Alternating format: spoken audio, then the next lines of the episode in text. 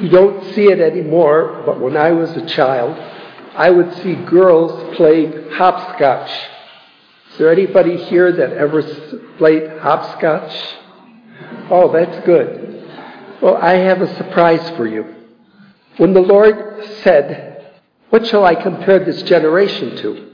It's like children who sit in the marketplace and call to one another. We played the flute for you, but you did not dance. We sang a dirge, but you did not mourn. Archaeologists uncovered a hopscotch game. And they say it's one of the oldest games that children played. And they would sing. I remember when I saw girls playing it, they would bounce a ball and jump around. But in Jesus' time, they would sing rhymes and do it that way. And so he's quoting, bringing to their minds a children game. And then he talks about how sad it is that they did not recognize his time. They did not recognize John the Baptist. Why did they not recognize him? Because they wanted to be in control. Because they wanted to plan their own destiny. They didn't want to surrender in any way to what plan God might have. They had the plan. The overthrow of the Roman Empire, an earthly kingdom, they had it all mapped out. And there was no room in their thinking or acting for God to act in their life. How many of you ever heard, and I don't know if it exists in other countries, but how many of you ever heard of an app called Waze? Waze. This app is what Uber drivers use or taxi drivers, and many people who drive use the app called Waze. How do you spell it? Well, I had a very interesting experience about a month ago. I called Uber to bring me to the doctor, and the driver decided he was going to use Waze. I said, sure, whatever. And I, I was a little bit familiar where the doctor was because I had been there many times.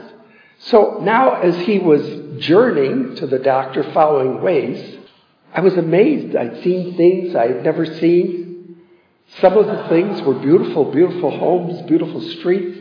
And he just kept turning and turning and turning. And I sort of, at first, I had a sudden fear.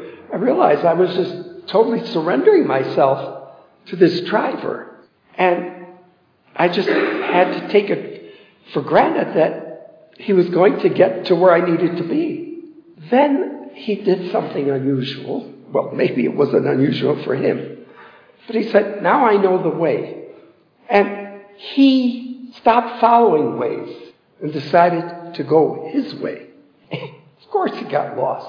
So then he had to go back. I was a good, it, the whole ride lasted about 45 minutes longer than it ever should have. He was full of apologies and everything else, but it, it really didn't matter. But this morning, when I came here and I was just asking the Lord for what He wanted you to hear, He put that app and that image in my mind. And He said, The Holy Spirit is like Waze. First, you need to surrender to the app called the Holy Spirit. you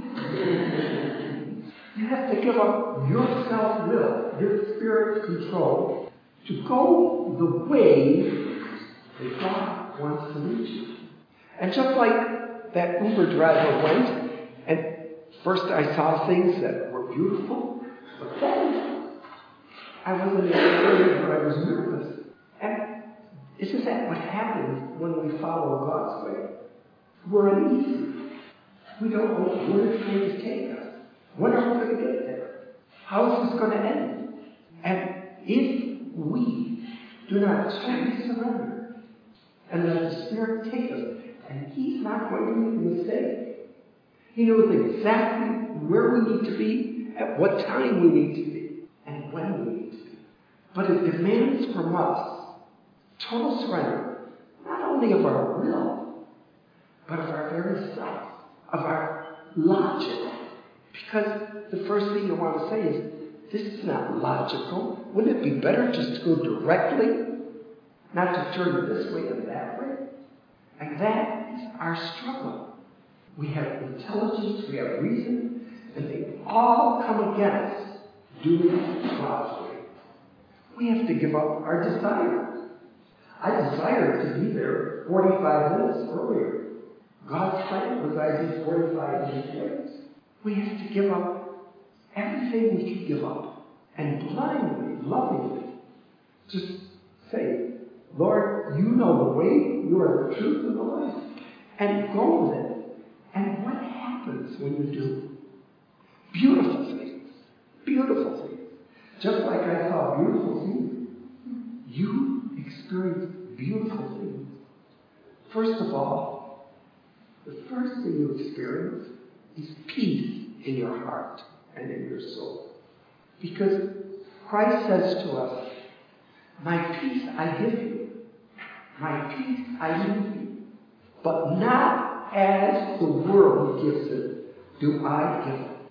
So already he's telling you that if you want to live in his peace, and it's beautiful to live in this peace and joy, if you want that for yourselves, he's already saying to you something very important. You will receive it, but not as the world gives it. So his peace comes in an utterly different way from the way we would imagine it to come. This is the gift he wants to give all of us. That gift of peace. Peace always carries with it joy. And when you saw Mother Teresa on the TV or in person, you always saw the most peaceful, joyful person. Because she was totally abandoned, surrendered to wherever way God was going to lead her. This is what we need to grasp. Because we can heal our wounds and we can suffer with Christ, we can do all those things. But if we are not totally, totally abandoned and living the life to the fullest in the Holy Spirit, it will be such a struggle. We want to be close to our Blessed Mother. There was no one who was more filled with the Holy Spirit. There's no one who wants us to receive the Holy Spirit. There's no one who wants us to receive more than the Blessed Mother. Because this is what brought her peace in her suffering.